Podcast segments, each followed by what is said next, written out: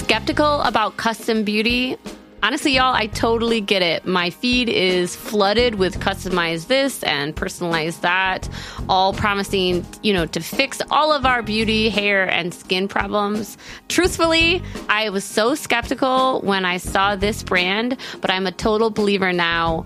When Prose says custom, they actually mean it. Their products are no gimmicks, and your formula couldn't exist without you.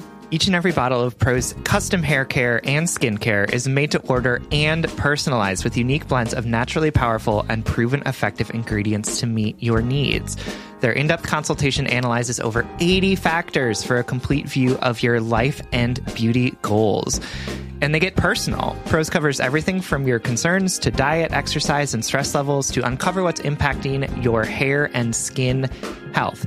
Did you know, for example, that Minneapolis has like weirdly hard water, which apparently was affecting my hair? So, like, some of the ingredients that they put into my hair care was to like deal with the fact that we have hard water. Wow, I love that. They also asked me things like, you know, because I have had a baby recently, like, are, am I still breastfeeding? What are my hair goals? And I also really appreciated they asked, like, how much effort do you want to put into your hair? Yeah, because like I'm at the point, you know, I used to let, yeah, I used to do those, you know, put effort into my appearance, but now it's like I just want to be able to walk out of the door without feeling self conscious. Um, I, this is truly such a genuine endorsement. I've really enjoyed using these products. But don't just take our word for it. In a third party, double blind, dermatologist supervised control clinical trial, this is like the gold standard of all of these trials.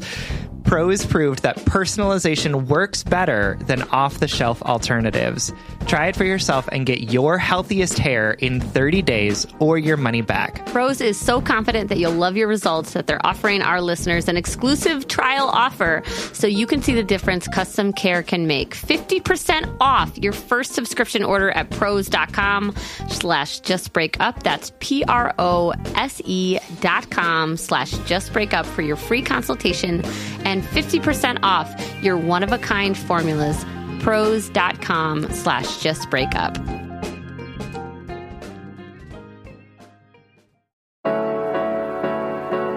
Welcome to Just Break Up, the podcast about love, heartbreak, and all the relationship advice you don't want to hear. My name is Sierra DeMulder.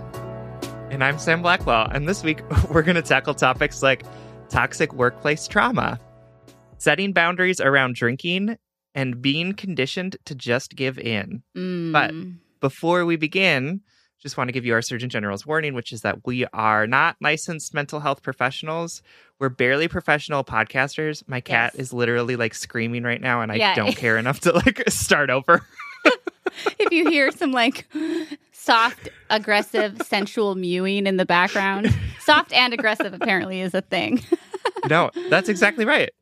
It's, Soft it is aggressive is, my like is my sexual preference. Soft aggressive and sensual. Oh my god, it all works. Todd is Absolutely. it's Todd. Todd is my sexual preference. Listen, Sam's he was the cat. best boyfriend I ever had. So This is all to say we are not professionals, so please take our advice as you see fit. We are just here to offer our humble musings and mewing. nice. Thank you. Um, to hopefully shed some understanding and maybe some laughs on the incredibly rewarding but mostly confusing experience that is love.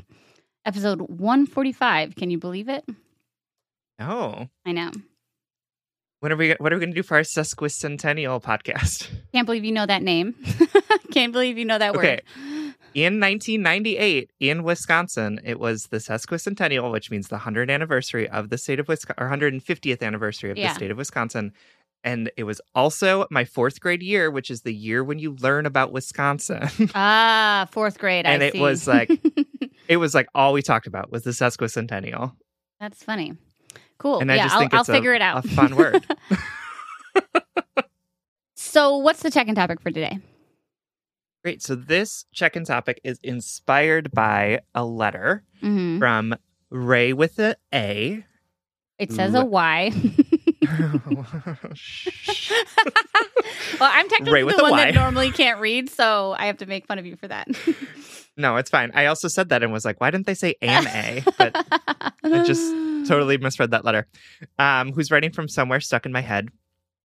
And basically, Ray writes to us that they um they want to know how to deal with uh, their partner's bad moods Mm. and not in like a toxic way, right? Like more in a way of recognizing that like I have my own triggers around it because of my family and of relationships I've been in and I don't, you know, I don't want to be triggered by that. And also it's just really hard for me to handle my partner's bad moods because it reminds me so much of my parents and my brother who have had substance abuse issues and the abuse And just that like I've suffered like from normal people. bad moods moods. Yeah, like just- normal bad moods like oh I'm just crabby or like oh Yeah. I don't I don't want to talk about it like bad day Mhm. at work or like whatever it is and and really sort of struggling with like how deeply triggering that is because of the fact that they've been in like a caretaker position for their family for a long time.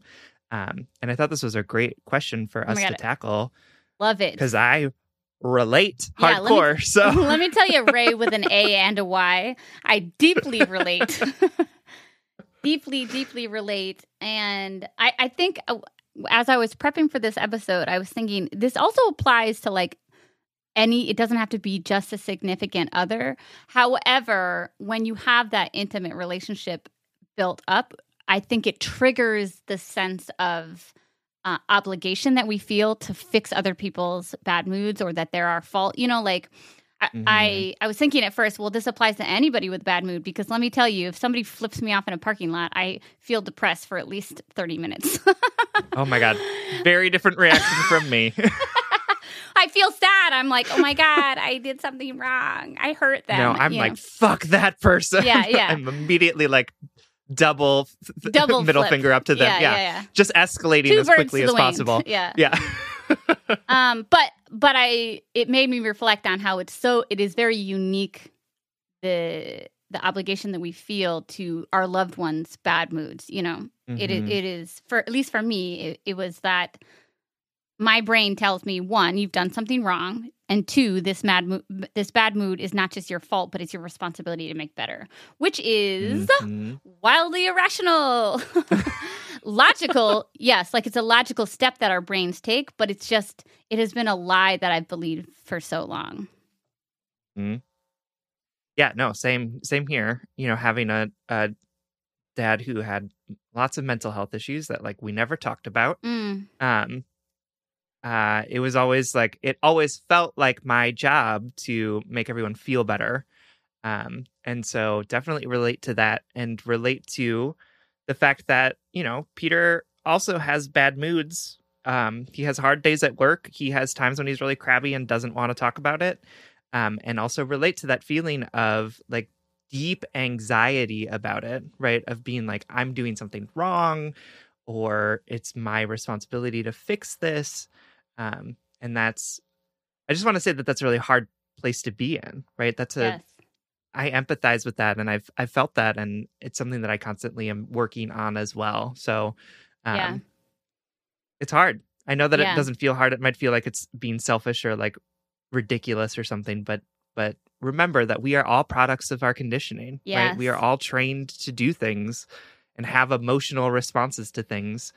Uh, and so I it's just challenging. It's Yeah. really hard to be in that Well, position. And I love that the letter writer articulated too that we're not talking about someone's toxic, you know, abusive Mhm, mhm. manifestations of their bad moods. We're not even talking about an unstable person. We're talking about people's natural ebbs and flows in their moods Right. because we're not going to be happy all the time. That is not a realistic expectation of ourselves and of our partners, you know? Mhm. and i found you know it's it's so funny how we so much of our trauma is unpacked in safe spaces you know it's like i didn't realize that i had a fear of people's discomfort of, of their unhappiness until Mhm. i was with someone whose unhappiness was not a threat to my wellness you know like my wife's bad mood is not because she's trying to manipulate me. My wife's bad Mhm. mood is because it's raining out and she really wanted to go biking, you know?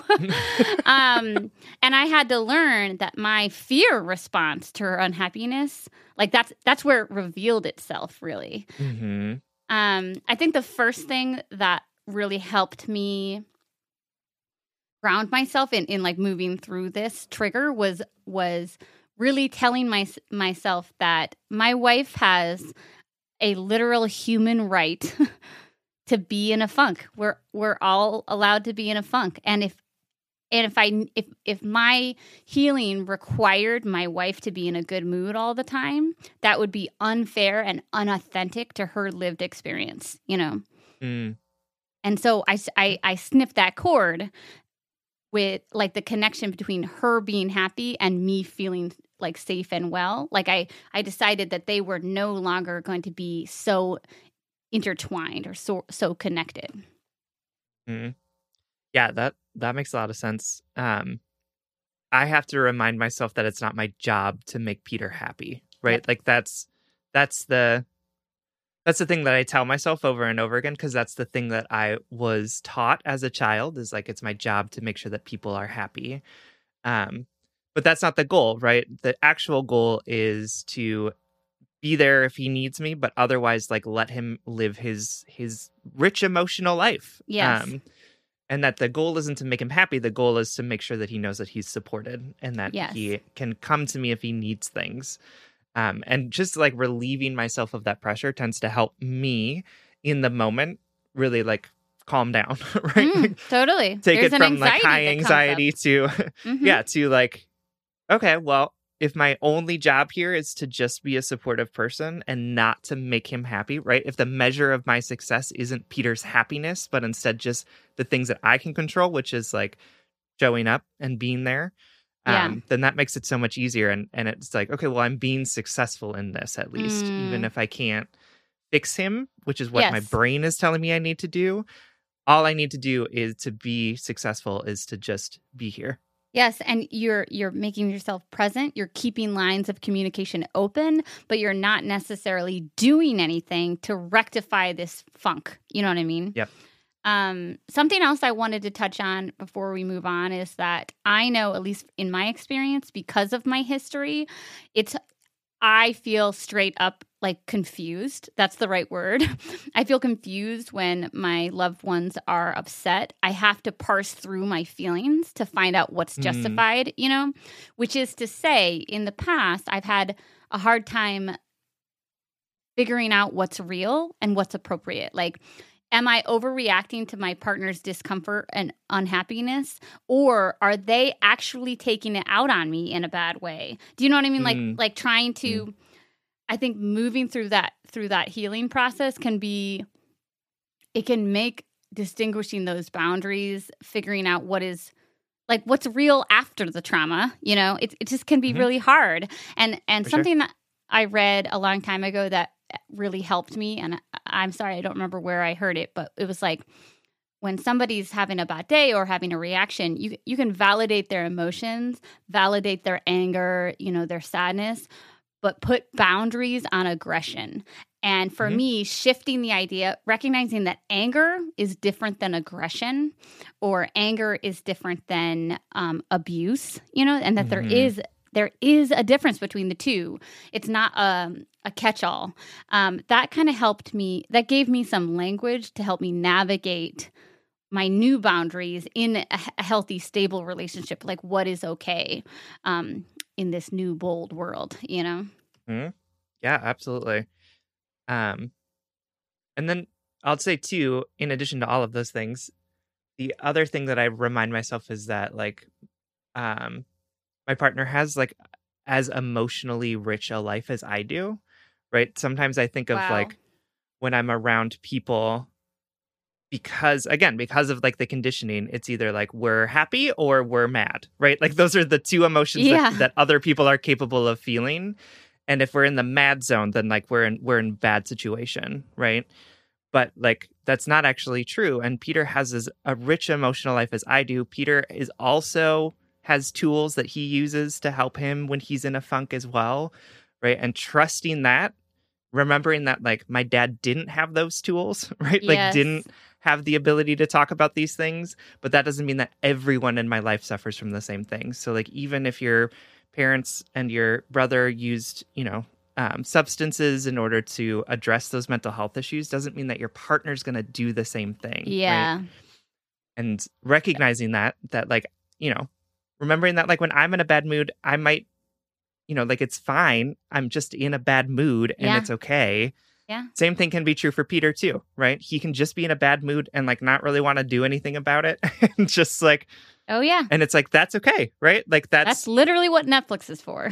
yeah, exactly, right? Like the emotional richness that I have and the ability to sort of process and understand my emotions, like other people share that, I love that. even if that hasn't been exhibited to me by wow. by important people in my life. Wow, I love this check-in topic. I I will return to it in my mind. it I just I love it. I think that was really great. All right, are you ready to get into some letters? Let's do it. The first letter is from Toxic Workplace Trauma, who is writing to us from The Void. Hi, Sam and Sierra. I'm a 27 she, her writing to you from the void. First off, thank you for reading my letter. I really enjoy listening to your podcast and all the genuine, helpful advice you give everyone. My letter doesn't have anything to do with a romantic relationship in particular, but instead, I'm desperately trying to convince myself to break up with my toxic workplace. I originally thought about posting this on the Facebook group, but was so worried about someone from my job or a client seeing the post that I felt the need to send it directly to you guys instead. I've been at this job for almost three years but it wasn't until two years in that the rose colored glasses came off and I realized that my boss was an egotistical narcissist. As I've mentioned, I know. As I've been mentioned, I've been struggling with whether I should break up with my current job or not. It's been really difficult since the, since the end of last year when my boss threw me into the deep end on a project with no training, no reassurance, no help, or no support. I had a very difficult time with the project and I didn't feel like I could approach my boss for help because every time I did, I was made to feel incompetent. When I did ask questions, he became frustrated and didn't seem to understand my explanations, aka not listening to me. I'm very bad at confrontations, and under that type of feedback, I just cave and become agreeable, which probably doesn't help the situation or communication. My self esteem and sense of work ethic plummeted, and I became anxious and burnt out. I'm honestly not sure whether he knows how this project made me feel, and I'm too chicken to tell him about it because I'm worried he'll try to gaslight me like he does sometimes. The project finally ended at the start of the year, but a few months later, I received an email about it. Before I could even read it, my body and mind proceeded to have a panic attack. It was then that I realized that I had sustained some sort of trauma from this project. I was shocked and angry, but most of all, scared scared that this project would never leave me alone and as a result i start i've started having obsessive compulsive tendencies to go over and over the project looking for errors when i haven't been asked to I've been telling myself for months now that I could make it until the end of the summer. I need the money as I'm going back to school at the beginning of the fall and trying to avoid as much debt as possible. I can't wait to quit my job when I leave for school, but I'm finding it difficult to justify leaving early when I've struggled and suffered for so long already, and I'm only 3.5 months away from my end date. If I quit now, I'll take a minimum wage job and I won't save any money and risk potentially going into more debt for school than I would like. Lastly, even though my boss hasn't treated me very well, I still f- feel a tremendous amount of guilt for quitting. As many of my coworkers already left the last couple months it feels awkward thinking about how i would have to tell him i'm quitting and am potentially leaving them in a different difficult position. Mainly awkward as i know he would guilt me into trying to stay and ask me a lot of questions that i don't want to answer. So i guess the this ended up being more of a rant than I intended. It sounds like the answer is so obvious, but my fucked up brain won't even comprehend it. Anyway, long story short, my question is this. One, how do you leave a toxic workplace with a gaslighting boss when you where you aren't treated fairly and equally as a colleague? Two, how do you navigate this and or justify leaving when the current job pays well and you need to, the financial stability? Three, should I tell my boss how the project from hell has affected my mental state? Any words of wisdom or advice would be much appreciated. Thanks again for everything you do. Love, toxic workplace trauma. The letter writer added a PS, which I feel like is very necessary to add. PS, if I were to quit, the alternative job would most likely be a dog daycare attendant. So free dog therapy to help heal my trauma? Question mark. LOL. Love it. I know. I feel like I had to I had to share that because like you're right. From our perspective, we have this heavily traumatic thing that is may be more like I want to talk about money in a second, but like it may be more financially sound for you, but it is wearing down your soul and your self esteem and your sense of self as compared to hanging out with a bunch of dogs. it's not that simple, but um, you know, you paint a pretty stark picture. I love it. Let's just think about it in that black and white, Yeah, and then totally, because that's how life decision- is. That's the deci- makes the decision so much easier. yeah. So let's let's talk about maybe money and debt a little because I feel like the hell that is capitalism is like a very particular beast because Mhm. you see how toxic it is in your life you see how controlling it is this this necessity for money for for working in places that literally are unsafe for us um, and we also do it is I will just say it's impossible to envision a world without it. So like you're you're in the belly of the beast right now. Like money, stress, debt, it's a that's a real thing. So like it be easy on yourself. Like forgive yourself for like actually for considering that as a viability because man, we all have to make choices for our stability and our wellness and unfortunately a lot of them are tied directly to capitalism. mm-hmm. No, that's real. I, I don't think you're. You know, you're not alone in people and wondering whether it's worth it to like submit yourself to trauma in order to like make enough money to live, right? Like that's Yuck, yeah. Yuck and yeah. yeah, like isn't that the fun the fun thing that capitalism has wrought Mhm. meanwhile jeff bezos makes like $30000 a minute um Eat the rich.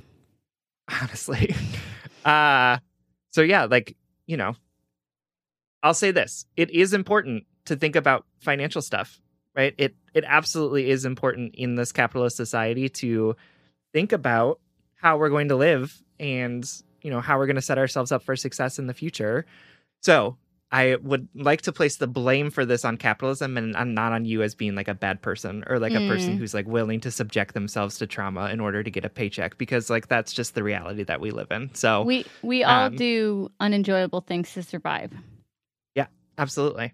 And also at the same time, taking a break from the grind and making money and to do something that you enjoy and that's going to like fill up your cup again is also not a bad decision. Right? You're not a bad person from walk for or a stupid person for walking away from a job that pays more to find one that doesn't pay as much but also provides you mental health resources or like Literally. doesn't make you feel like you are experiencing trauma or like triggering your PTSD. Like there's both of these decisions are good decisions, right? Like both of them are imperfect, both of them are challenging in different ways, but no matter what you pick, it's going to be a good decision for you because Yeah. that's that's the reality. There's no right decision in here. There's there's no black or white in this situation. It is really just taking stock of all of the different factors that you're talking about and making the decision that's right for you. And if in 2 months you decide that's not the right decision, doing something different, right? Like Yeah. there's this isn't this isn't the big decision, right? It's one of a series of decisions that you're going to make in your life that are going to impact what your life looks like and Yeah. and dethroning it a little bit might make it an easier decision to make. I love that. Um, I'm gonna say quit that job. I love that Sam phrased it as that there's no both decisions will be the right decision, whatever decision you make. I totally wildly agree. This is a podcast about our opinions. Mhm. And I'm going to say this is why I think that you should leave the job knowing that both decisions would be a fine decision to make. You know, we're a relationship advice podcast. This is this this this relationship is is damaging your sense of self. It's it's stealing joy from you. It's stealing present moments from you because you are having these obsessive compulsive thoughts. Um, it's affecting your body. Think about how trauma and stress and anxiety sit in your body. And for me, the you you're like swapping hardships. You know, if you think about it that way, that like you'd be swapping this toxic workplace for the additional financial burden. Um, and maybe the stress of finances, which we all know can be very debilitating. Um, Mhm. But I would imagine it like I am you the money that I'm losing shifting jobs. I would think about it as though I am paying for some emotional uh nurturing freedom. I'm I'm paying that money in to my wellness. And I'm going to make a, weird comparison. It's like we we have a healthcare system in our country that it's not really a healthcare system it's a sick care system it takes care of us when we're sick it doesn't help us um, maintain wellness or health it just comes in when you're feeling sick but i want you to think about this summer this time in this doggy daycare or wherever it could be because it doesn't have to be I, i'm not sure why it has to be a minimum wage paying job or or like i don't know what the constraints are you know Mm-hmm. but think about that time as an investment in your wellness it's we we we have a we have a response system in our country that only goes to uh to tr- the trauma and the pain when it's happening but but i want you to invest in your wellness like we're talking like literally your mental health and your your basic life happiness and so I would think into like losing that money is you paying into that wellness reservoir, that resiliency res- reservoir. You're you're feeling tapped out. You're feeling um I want you to feel great about yourself and about your life going into this next school chapter. And I'm not sure if you're going to find that piece, that inner reservoir, you're not going to fill it up at this job. Absolutely. I definitely agree with that. Um, and so the question then is like, how do you how do you do this? Um, so my suggestion to you is that you just quit. So like, Yep. no opportunity for conversation about this, no warning about what's happening. Right. I want you to write a letter of resignation. I want you to sign it. I want you to put it on an email, and I wanted to send you sent to send it to your boss saying my resignation. Right. So like I don't want I don't want there to be an opportunity for him to come in and be like, I'm gonna make you feel so guilty about this. He probably will, right? Because that's seems to be his way of operating, Mm-hmm. right? And your resignation's already in, friend. Like it's it's happening. done. You you are quitting in two weeks. You, that will be your last day. There's nothing you can do about this, right? Th- leave no space for negotiation in this because um, it sounds like this person is really really good at figuring out ways to make you feel small enough that you just capitulate to what he wants, right? So don't give him that opportunity to do that um, because that's that's what he's going to do I couldn't agree more. and then start finding new jobs, right? Like go go apply for that that dog daycare attendant position. Um, find some place that you want to work that's going to fill you up, and then figure out what's going to come next for you. You can take some time to to enjoy the fact that you are no longer stressed out, that you are no longer experiencing this like triggering trauma. And remember that like just because you are taking a minimum wage job for the time being doesn't mean that you're always going to be doing that and you can you know figure out what is going to work really well for you that's going to be in pursuit of your career goals and also is going to pay you more money um but take time right take time Yeah. to relax and and decompress from the stress Yeah. I, I also was just thinking too, like, there's nothing irresponsible or blameworthy about taking a minimum wage job. A lot of times that's what's available, what's, Mhm.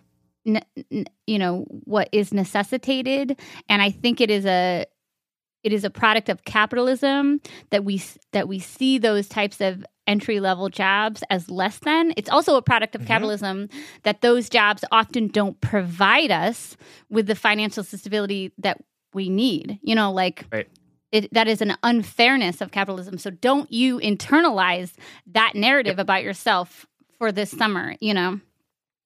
absolutely yeah i mean yeah, Eat the sure. rich. minimum wa- wage jobs are um, some of the most important jobs Yes. in our country, in our society, right? And and the fact that they are paid the least is horrifying. Trash. And it's just stupid. anyway um i yeah just reiterating quickly because i want to make sure this gets hit, hit home sam sam made the great point do not give this person more access to you we, we Mhm. like to there's a falsehood that like a lot of times working engagements you know you feel really close to people you've been there for three years you feel obligated to them. But remember this is just a boss this is just a human who's literally treating you poorly. And so put mm-hmm. that boundary up. You don't have access to me. You don't get to speak to me that way. And when if he starts berating you you can say you know i, I really don't feel like answering this. You have my resignation. Absolutely. And I I want to humanize this person, not because I want you to feel empathy for them, but because I want Oh. them to be a scary monster. Like I I, don't want them to be a scary monster for you. I was picturing them as a huge like cockroach human, Yeah. humanizing. them. like, oh, okay, just kidding. Be- no, because I want to dethrone the power that this person has over you. Totally. Right? Like Totally. often people who berate other people for their incompetence feel really incompetent themselves, right? Boom. And t- take it out on stuff. The fact that he wasn't supportive of you on this project may mean that he didn't know how to do this project and so couldn't give you the resources because he didn't know how to do it, right? The fact that he he makes you feel like he makes you feel like it's your fault that you ap- appease him in the conversations is not about you it's about him and the fact that he's incomp- he's incapable of hearing anything that's going to hit his ego because he's that like he is that self-conscious and that unsure of himself right so it's not that he's this really awesome super competent um, amazing person who uh, has all of this power and all of this control over you he is a he is like a person who doesn't know what he's doing and is Yeah. enacting his own insecurities on you right Yeah. like that's because it especially in workplaces when there's hierarchy it can feel like our bosses are like gods right? Are like people who know So everything who are so like they wouldn't be our bosses if they weren't really good and competent. And i can tell you as a person who has been a manager of people you don't become a manager of people because you're good at it. You just become a manager of people because like that's the next step for you. Yeah. so like You're just a human like everybody else. Right? As a manager of people i rarely knew what i was doing. And i would like to think that i didn't enact that insecurity on the people who reported to me but it really could have happened Yeah. right? And so like i want to tell you this not so that you like necessarily feel empathy or feel bad for him. Like i still want you to be angry and and i want you to be like this this person doesn't deserve any access to me. But i want you to i want you to see him as an incompetent human so that you'll take what he said to you less seriously right uh, i want you to I i, don't want you to. I don't want you to internalize the things that he said because he's just a he's just a dude who's really bad at his job. He's right? He's- dude. If his job is to manage you, he did a really shitty job of that. And like Yeah. his incompetence doesn't say anything about you. It says everything about him. Yep. All right, my darling. I think I think you, I think you hit the nail on the head with that one, Sam. Just a uh, dude. Break up with that dude. Reclaim your summer. Reclaim your wellness. We believe in you. Absolutely. Thank you so much for writing. We love you. All right, y'all know that Sam and I record every single episode of Just Break Up virtually. So I literally see this beautiful person on Zoom like multiple times a week. And every time Sam pops up into Zoom, I comment on their outfit. And I swear, like 99% of the time, I'm like, oh my God, that, outfit is so cute. Where did you get it? Sam says Quince. You too can upgrade your wardrobe with luxury essentials at unbeatable prices. Quince is here to transform the way you shop with a range of high quality items priced within reach. That's right. They have 100% Mongolian cashmere sweaters for $50, organic cotton sweaters, washable silk tops, and timeless 14 karat gold jewelry. And the best part, all Quince items are priced 50 to 80% less than similar brands. By partnering directly with top factories, Quince cuts out the cost of the middle person and passes that saving on to us. And Quince only works with factories that use safe, ethical, and responsible manufacturing practices and premium fabrics and finishes. I love that. Y'all have heard me talk about my leather bag that I use as both a laptop bag and a diaper bag. And I love it because honestly, it looks really cute in every single circumstance that I use it. Indulge in affordable luxury. Go to quince.com slash justbreakup for free shipping on your order and 365 day returns. That's q-u-i-n-c-e dot com slash justbreakup to get free shipping and 365 day returns. Quince.com slash justbreakup. All right, head and heart workers, you know I'm all about tackling our money shame. And becoming fiscally empowered, regardless of how much money we make or how much debt we have. I think it's such a crucial step in our own self acceptance and empowerment. That's why I love that today's episode is sponsored by Rocket Money. Rocket Money is a personal finance app that finds and cancels your unwanted subscriptions, monitors your spending, and helps lower your bills. With Rocket Money, you can see all of your subscriptions in one place. And if you see something you don't want, you can just cancel it with a tap. You never have to get on the phone with customer service. They'll even try to get you a refund for the last couple of months of wasted money and negotiate to lower your bills for you by up to 20%. All you have to do is take a picture of your bill, and Rocket Money takes care of the rest.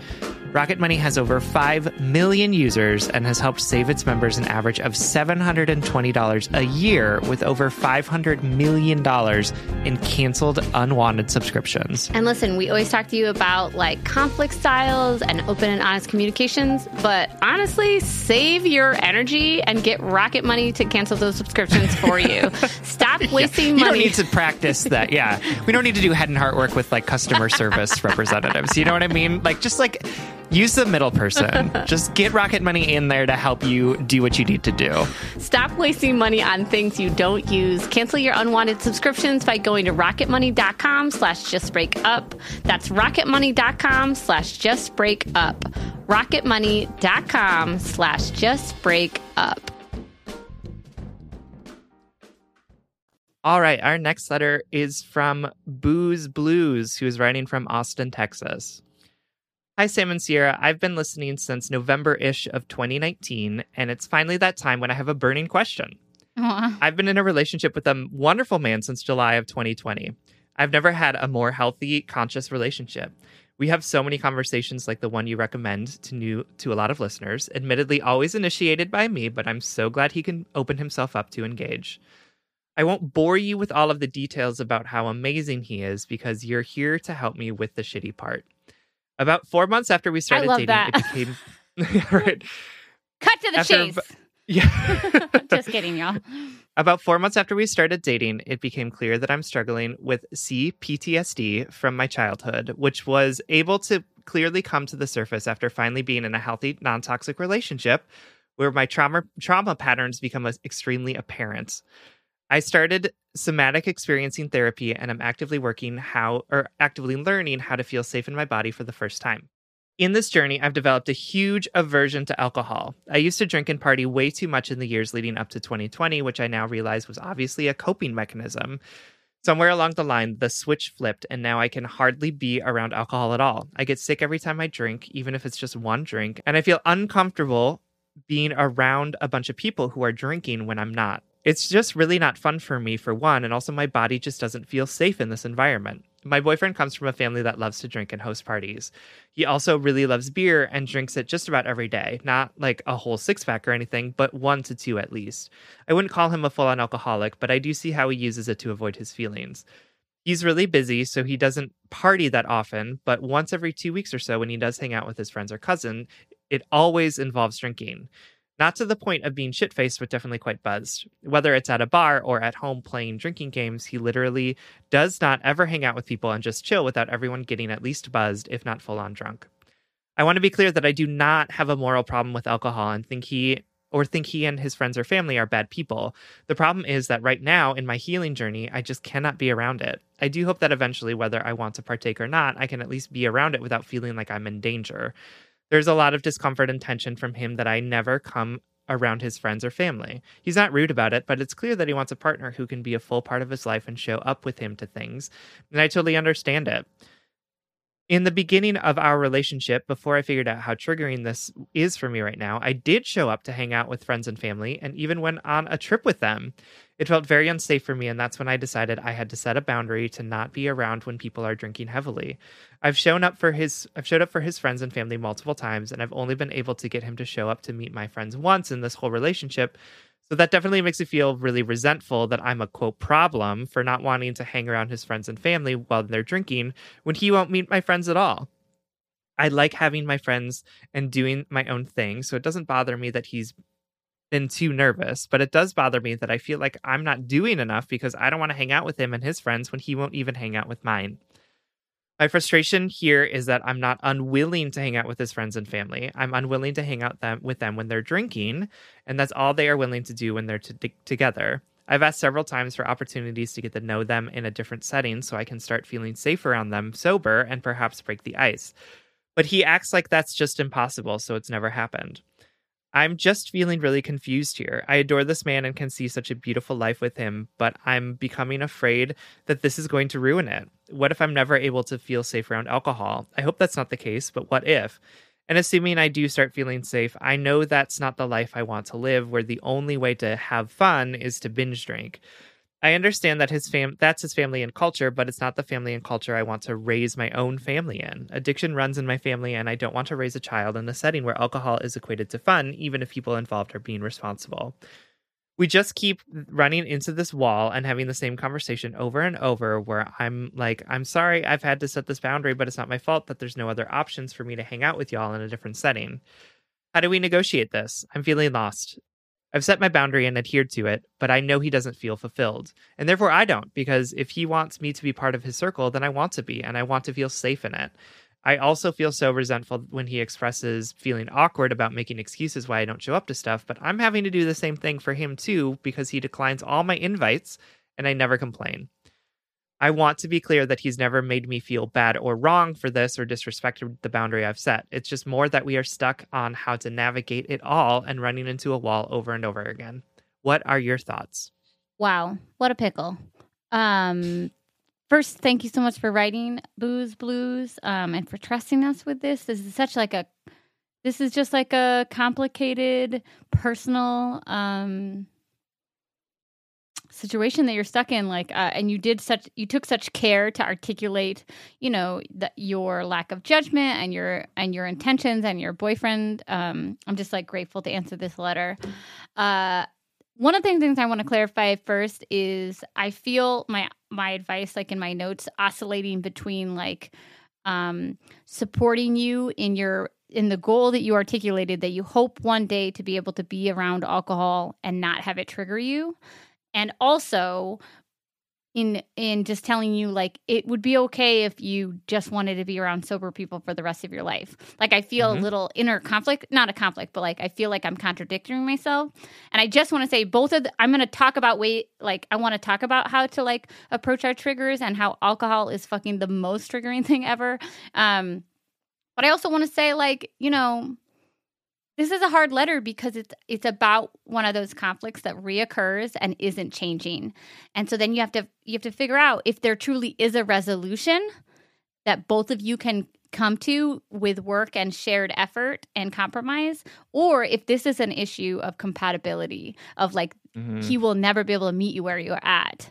Um so yeah, just wanted to like start with maybe acknowledging that there's a there's a lot of do there's a lot of nuance and complication in this letter. Even in my advice, it's like if you never wanted if I think let's just out the gate, I'll say uh it would be okay if you left this very loving, wonderful man because you felt like a, a future with alcohol in your life was not a safe space for you. That's okay. Mm-hmm. I know it's really hard to be sober particularly it's hard to be sober in a world that really relies on alcohol. It's not, not I don't want to say that it's hard to be sober. It's a it's a really important, loving, empowering, amazing thing.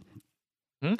But it's hard to be sober around drunk people. Like it's hard like our social lives revolve around drinking and I know that that's really challenging when so many spaces are the foundation of them is drinking. Bars, barbecues. You know what I mean? Parties. Bars and barbecues. Yep, that's right. That's it. the, the two places where Bowling we hang out. alleys. I'm just all B words. Bears. Um. Anyway, so there's it. This is just a complicated letter.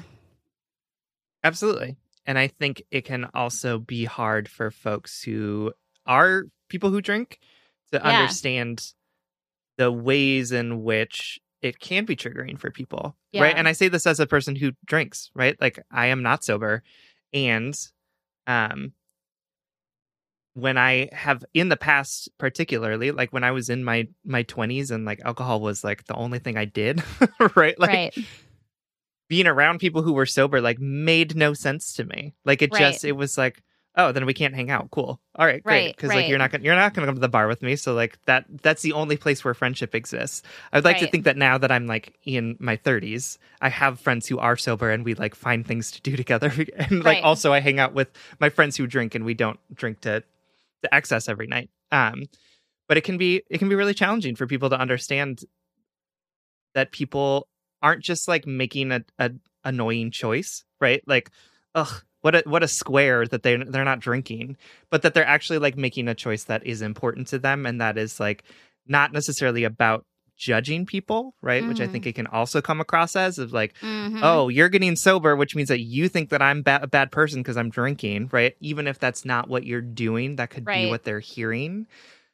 Which is to say, like, not to necessarily like undermine your feelings in this because your feelings are absolutely valid, but just to articulate the fact that this type of incompatibility might be more challenging than just like I want The your way it parents to stop. Your- yeah. Right. Then I Mhm. want your cousins to not drink around me because there is so much baggage loaded into, as you know super well, because you are yeah. you are acknowledging the fact that alcohol is That's really triggering for you. That other people might not ac- n- ac- be able to acknowledge or experience it in that way, and that's not Yeah. on you. That's on on them, and not in a judgy way, just in a way of like you have different worldviews, and it's it's really challenging sometimes to see outside of them. I love that. I I think that's so astute. Um, and I'll add to that complication to that complication by adding that you know relationships to alcohol are not universal. Like I had to learn um, that not everybody gets angry when they're drunk. You know, not everybody gets slappy. Like I had to. I didn't.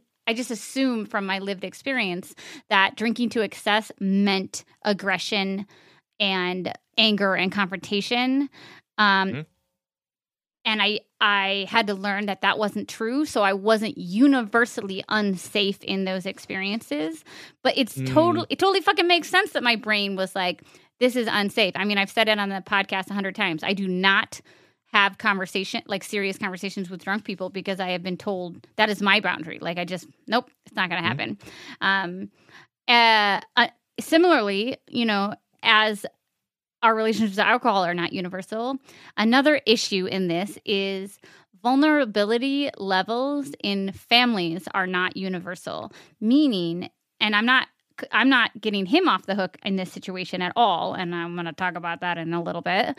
But your boyfriend's comfortability of saying to his family, like, listen, my partner has this trauma, and that's why she feel it's more, it's, you know, to what I'm saying is the ability to, for him to explain to his family why a non alcoholic space is important to you his family they might not share that language or that intimacy. So i'm not saying he shouldn't you know i'm not trying to get him off the hook for this but like some families just don't talk the same way that we have found our own emotional healing you know like they Mhm. maybe they're not there yet maybe they maybe they're a family that has um, a relationship to substances that is one of turning the other cheek. And so, how would you start a conversation about, like, hey, my partner has this relationship with alcohol, and we might have not only a triggering relationship to alcohol, alcohol, but like maybe a problematic one? You know, like that. Maybe it would be opening a can of worms even bigger than just your interpersonal relationship. It's also That. To be explicit, I just want to say, like, I'm not like pro that. Like, I always think people should push to vulnerability, even if they're historical uh even if their history says n- that they don't you know like i'm all about like breaking family cycles hmm absolutely. And ahead, I also don't want to. I don't want to make an assumption that your boyfriend's family is using alcohol inappropriately too, right? yes, like it, true true true true it can also just be cultural, right? It can be yeah yeah, when we're together, we throw back a few beers because that's like that's what we did, that's what our parents did. Like there's there's stuff in there too that can be like there's drinking alcohol isn't inherently bad, right? And, and yeah and so it might be it might be just the way that the family operates and to ask them to not have alcohol around is like asking them to not have ham on Easter or something, right? Like there might be something that's it's just like no, this is the this is important to us and this is the way that we operate, right? i think that's a way, So- great way to say it so like both of those things could be true at the t- same time as well, right? yeah Um, And I want to make space for the fact that there might just be here a an issue of compatibility. Yeah. And this is this is like what happens when we start putting up boundaries is that we realize the fact that like our boundaries aren't necessarily compatible with what our partner wants from us, right?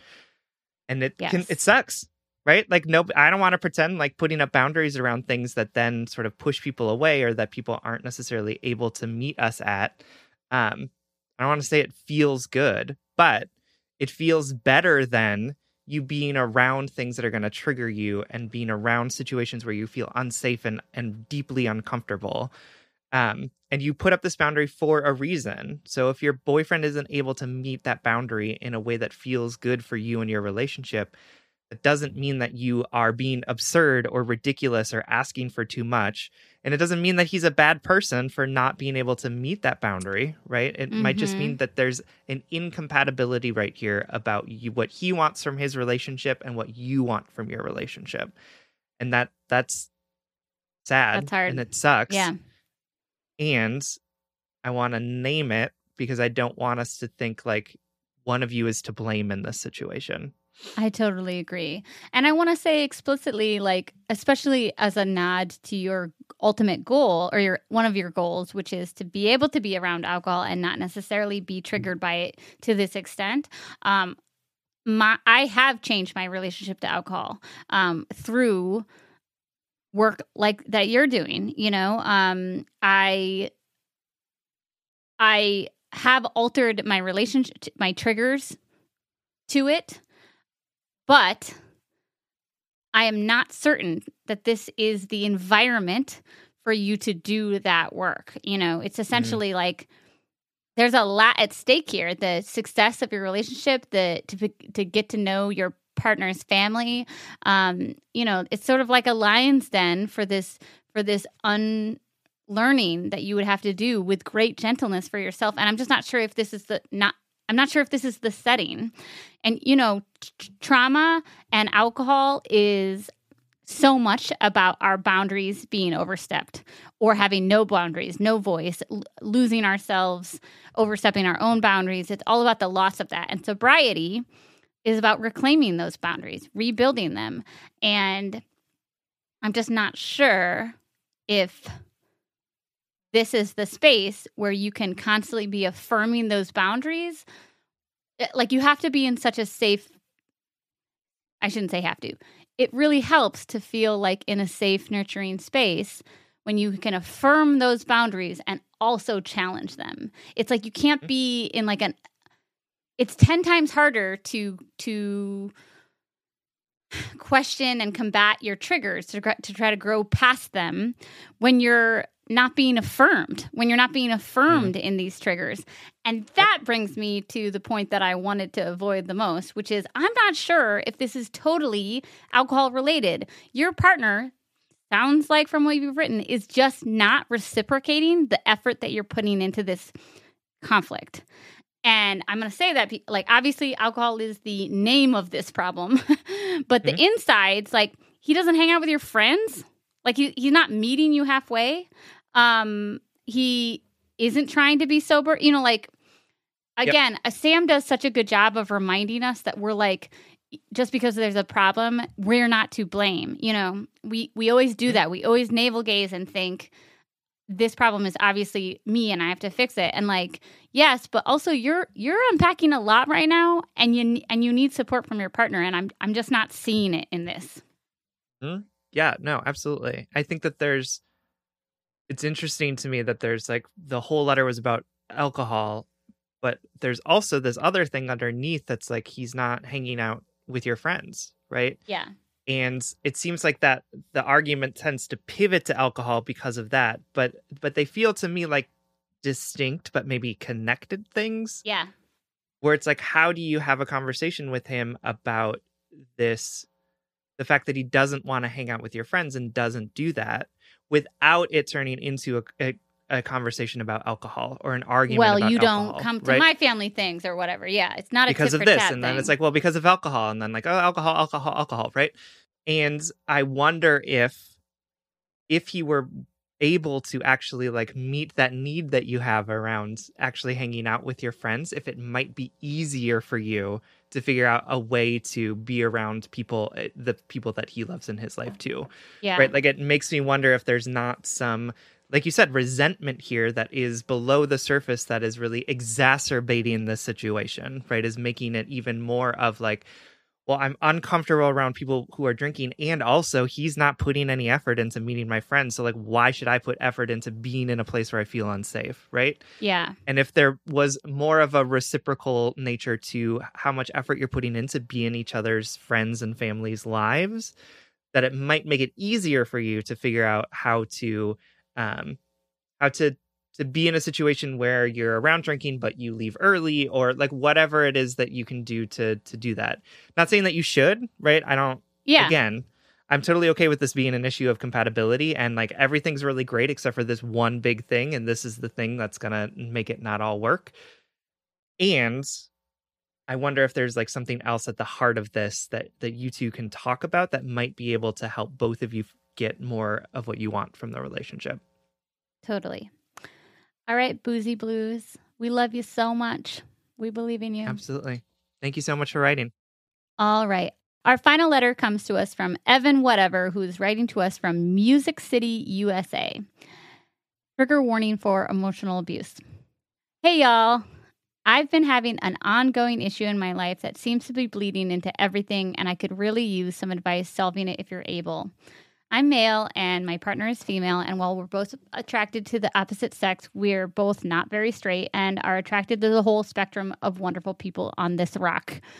My problem began several years ago when my partner and I broke up. I'll make a long story short. When we decided that we should part ways, she had an extremely difficult time with it, even though it was her idea. She wouldn't let me leave her, even when I found out she'd been cheating on me with my best friend. I wasn't too mad at them because I love them both and understand things aren't always black and white, but knew I needed to be on my own to process. She would not allow this and would keep me up until the sunrise every night for months until I was so exhausted that I gave in. It's been two years since then, but the way she treated me during that time made me fall out of love, and I've been trying to build it back for her. There was an instance several months ago that set me back where we had another bad night in which she was berating me for hours, and I had the second panic attack of my life.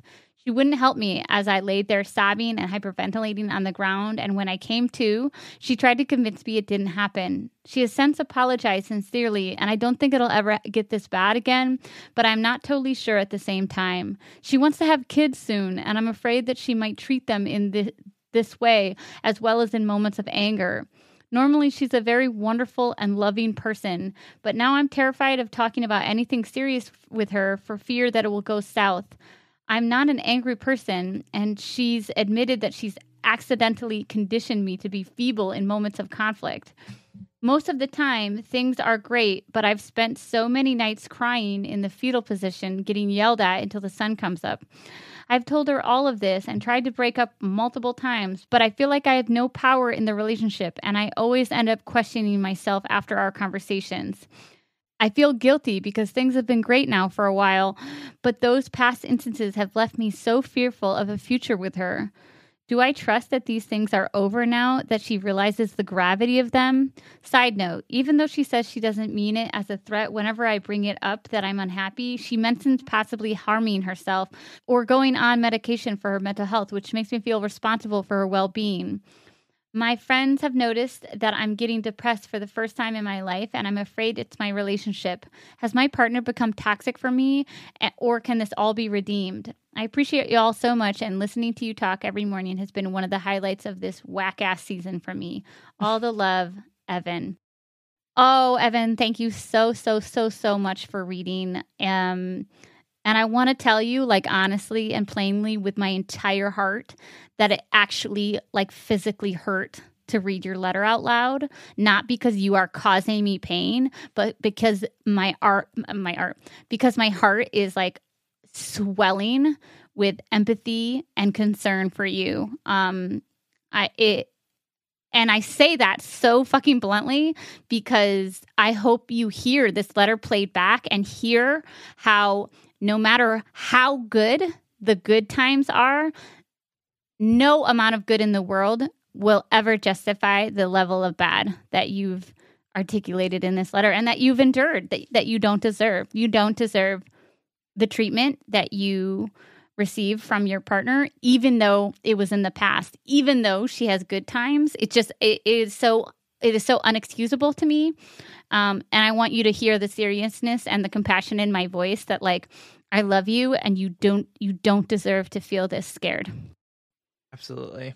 I the story that you told about sobbing and hyperventilating on the bathroom floor um is just so hard to hear. Um it's hard to hear you be in so much pain there. Um and it's hard for you to hear too that that um that you don't see that as as something that is worth leaving this person for right and that and that it feels like it feels like to you that that might be something that you deserved or something that's not worth standing up for or something that um might in some way hurt your partner if you talk about um and it it i guess it just makes me sad to see how how much how much folding has been done right how you mm. how you've been folded into this tiny space so that you don't disrupt um the the the people around you or this this person that you're dating.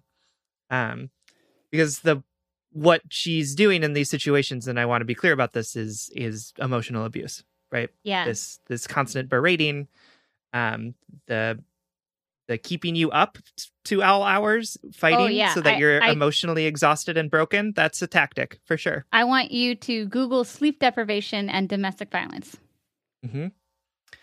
um the fact that uh, she gaslit you when she denied that it happened, it ever happened, um, is again gaslighting. That's emotional abuse. And that you say in your letter, too, um, that she admits that she accidentally conditioned you to be feeble in moments of conflict. That wasn't an accident, right? It may not have been conscious, but it was intentional. Anytime that you stood up to her, she she berated you, she made you feel small, she kept you up all night, she made you collapse onto the bathroom floor in a panic attack right? Like she has not accidentally conditioned you to do, to behave in feeble ways towards her. She has responded to any sort of standing up for yourself with emotional abuse in order to keep you from standing up to yourself for yourself mm. right? And it's we can talk about whether it's conscious or not. Many abusers don't necessarily know that they're doing it and still it's happening. And right. she is doing it intentionally to con- keep control of the relationship whether or not that's conscious for her. You don't deserve any of this. You there is nothing that you have done that warrants any of the abuse that you've received from her. And i and I want to make that really explicitly clear and I want to state it because sometimes when we're in these types of situations, it can be, we can tell ourselves 100 reasons why this isn't abuse, right? 100 mm-hmm. reasons why this isn't actually happening. But I'm not going to let you do that in this situation, at least when you're talking to me about this. I'm right. not going to let you tell me the 100 different reasons why this isn't abuse because it is. That is exactly yeah. what it is. This is yeah. textbook. This is these examples yeah. are exactly what happens when folks are in emotionally abusive relationships. Totally. And it for me it's it's hard because you're asking yourself like can we have a future? Can we get past this? Like you're seeing small glimpses of what what what we're being told is accountability, saying, Oh, I accidentally did that. I'm sorry. You know, like having good times makes us feel like, oh, well, it's it. Just so you know, that's like an extension of gaslighting. Gaslighting isn't always the present moment of making you question your own reality. It's the ripple effect. It's the it's the aftermath, the shadow of the fact, you know, the fact that you fucking wrote in your letter, um, you're afraid to bring things up because you'll always end up questioning yourself. That's the ripple effect of gaslighting that you that you no mm. longer feel safe with your own reality.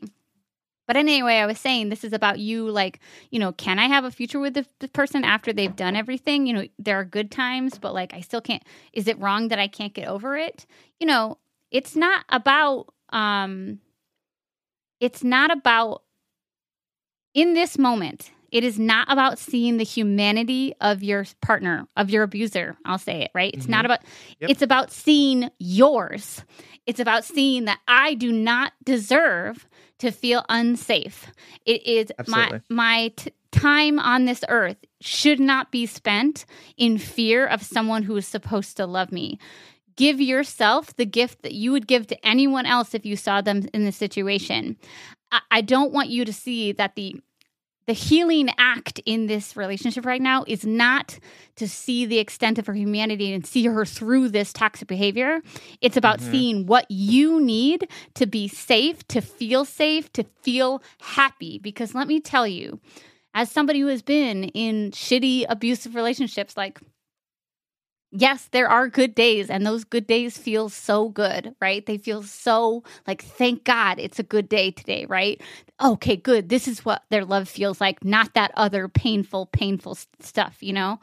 But let me tell you, being in a good relationship, being in a healthy, stable, secure, loving, explicitly not abusive, not vitriolic, not aggressive relationship, my darling, it is it is the greatest peace and warmth you will ever know. And you're not going to find mm-hmm. it here.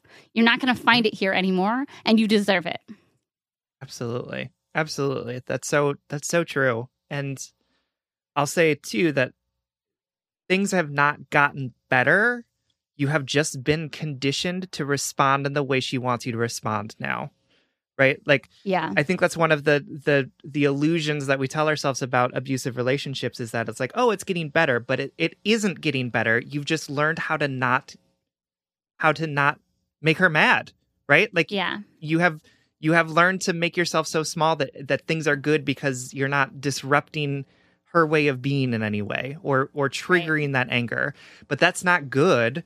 That is you diminishing yourself in the situation so much so that you can't even you can't even take up a, a modicum of space. And that's right. that's not that's not a healthy place to be. And you deserve so much better than that. You deserve you deserve a place where you can take up a lot of space and and a place where you can meet people where they're at and have opinions about things and not be berated for them. Um and i'll also say too her well-being is not your responsibility and right. I know that that's really hard because you have spent a lot of time caring a lot about her well-being, right? You have you have been taught many times in this relationship that you are responsible for it. You're responsible for her anger, you're responsible for her pain. It's all on you, but that is not true. And a narcissistic abuse tactic is to point out how how much you are hurting the person by leaving them right? As a way to keep you from leaving them. That's it's just like not to not to say that this person that you're dating doesn't have mental health issues, not to say that this person that you're dating doesn't need support in some way, but it doesn't have to be you that offers that support and it shouldn't be. It should not yeah. be you because this yeah. is there's no healthy fertile place for that relationship to happen here. Yeah. And you know what? Like Sam and I are all about honoring everybody, right? Like, but so if your partner wrote into us, we would greet them with humanity. We would greet them with compassion. But you know what? The first thing I would tell her is that I, that you need to let your partner free. Like, you need to like free them, right? You need to give him the opportunity to find peace and love and joy elsewhere because you are hurting him right now. And I think that you two are stuck in this cycle of abuse, right? That mm-hmm. I don't know if your significant other, um, Evan, will be able to break this cycle without a, a, a clean break. Do you know what I mean? Again, mm-hmm. it's not your fault, but I'm saying like if they wrote in, I would tell them to let you go. That that is the true advice that I would give them. And mm-hmm. I I want to I want to say like TLDR, just break up. but I, we we know it's so much more complicated that and a tiny piece of advice I want to give you and and like a little like love letter that I want to tuck in your heart right now is that when you tell them if you decide that you want to end this relationship when you go when you come to them to tell them in whatever way you need to do that to keep yourself safe whether it be a text message, right? Or a conversation or a phone call because those those are okay ways to leave people when you are when you know your safety is going to be threatened. I mm. want you to tell yourself that this is not a conversation. I'm not I'm not going to have a conversation with them about how I want to leave them.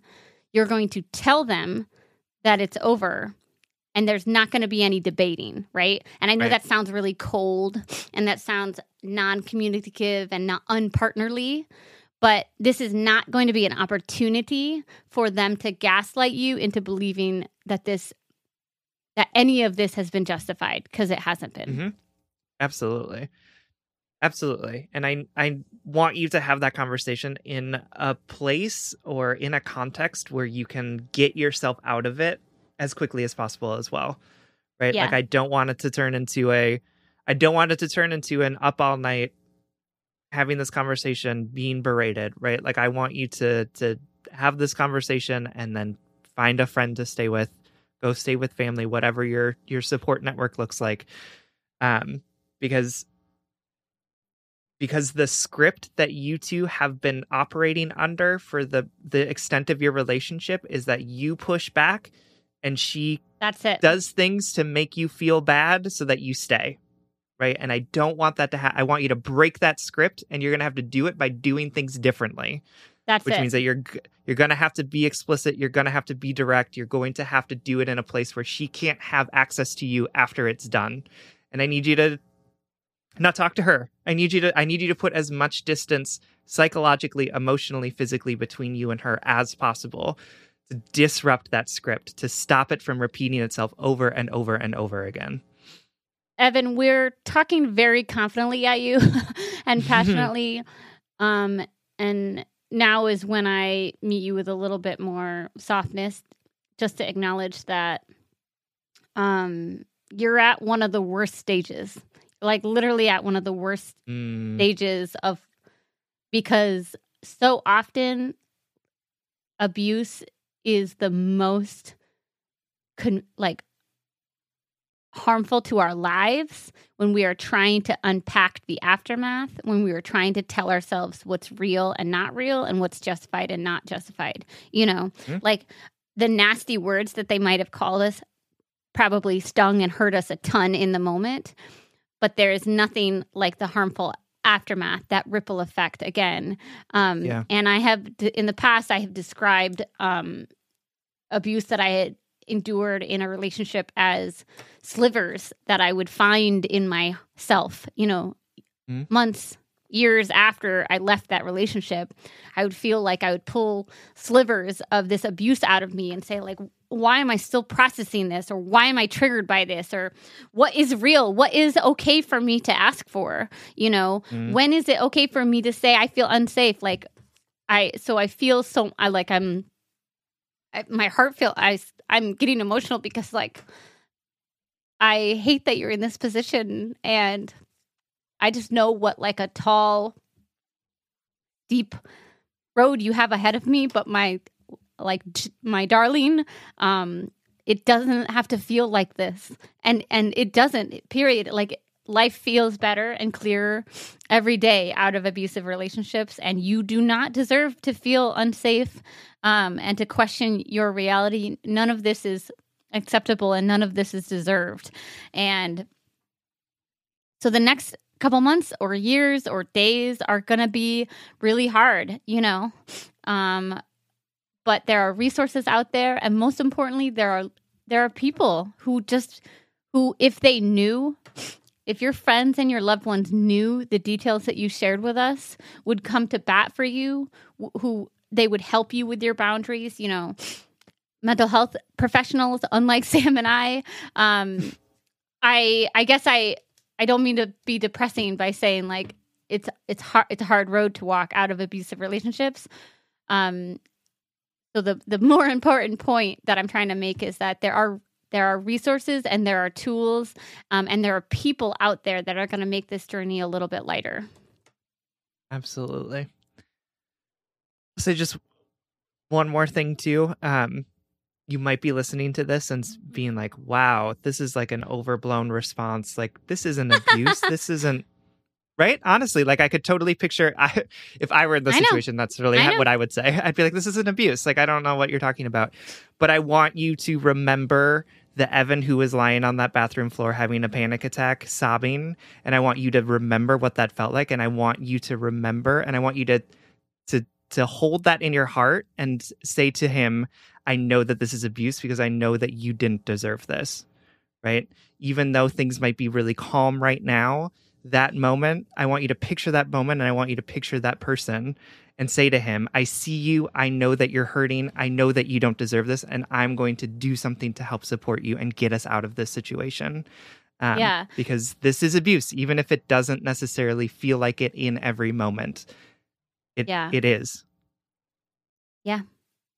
You deserve um, protection. You deserve to protect yourself. Um, and I'm sorry that someone you love has has put you in this position. Absolutely. Evan, my darling, if it's not obvious, we love you deeply and we're concerned Mhm. for you. And I guess most importantly, we really believe in your ability to uh, find something that's safer and more nurturing um, and more loving because you deserve it. Absolutely, Evan. We love you. All right, friends, my darlings, this brings us to the blind date segment of the show. Every episode, we want to shout out something we want to set you up with.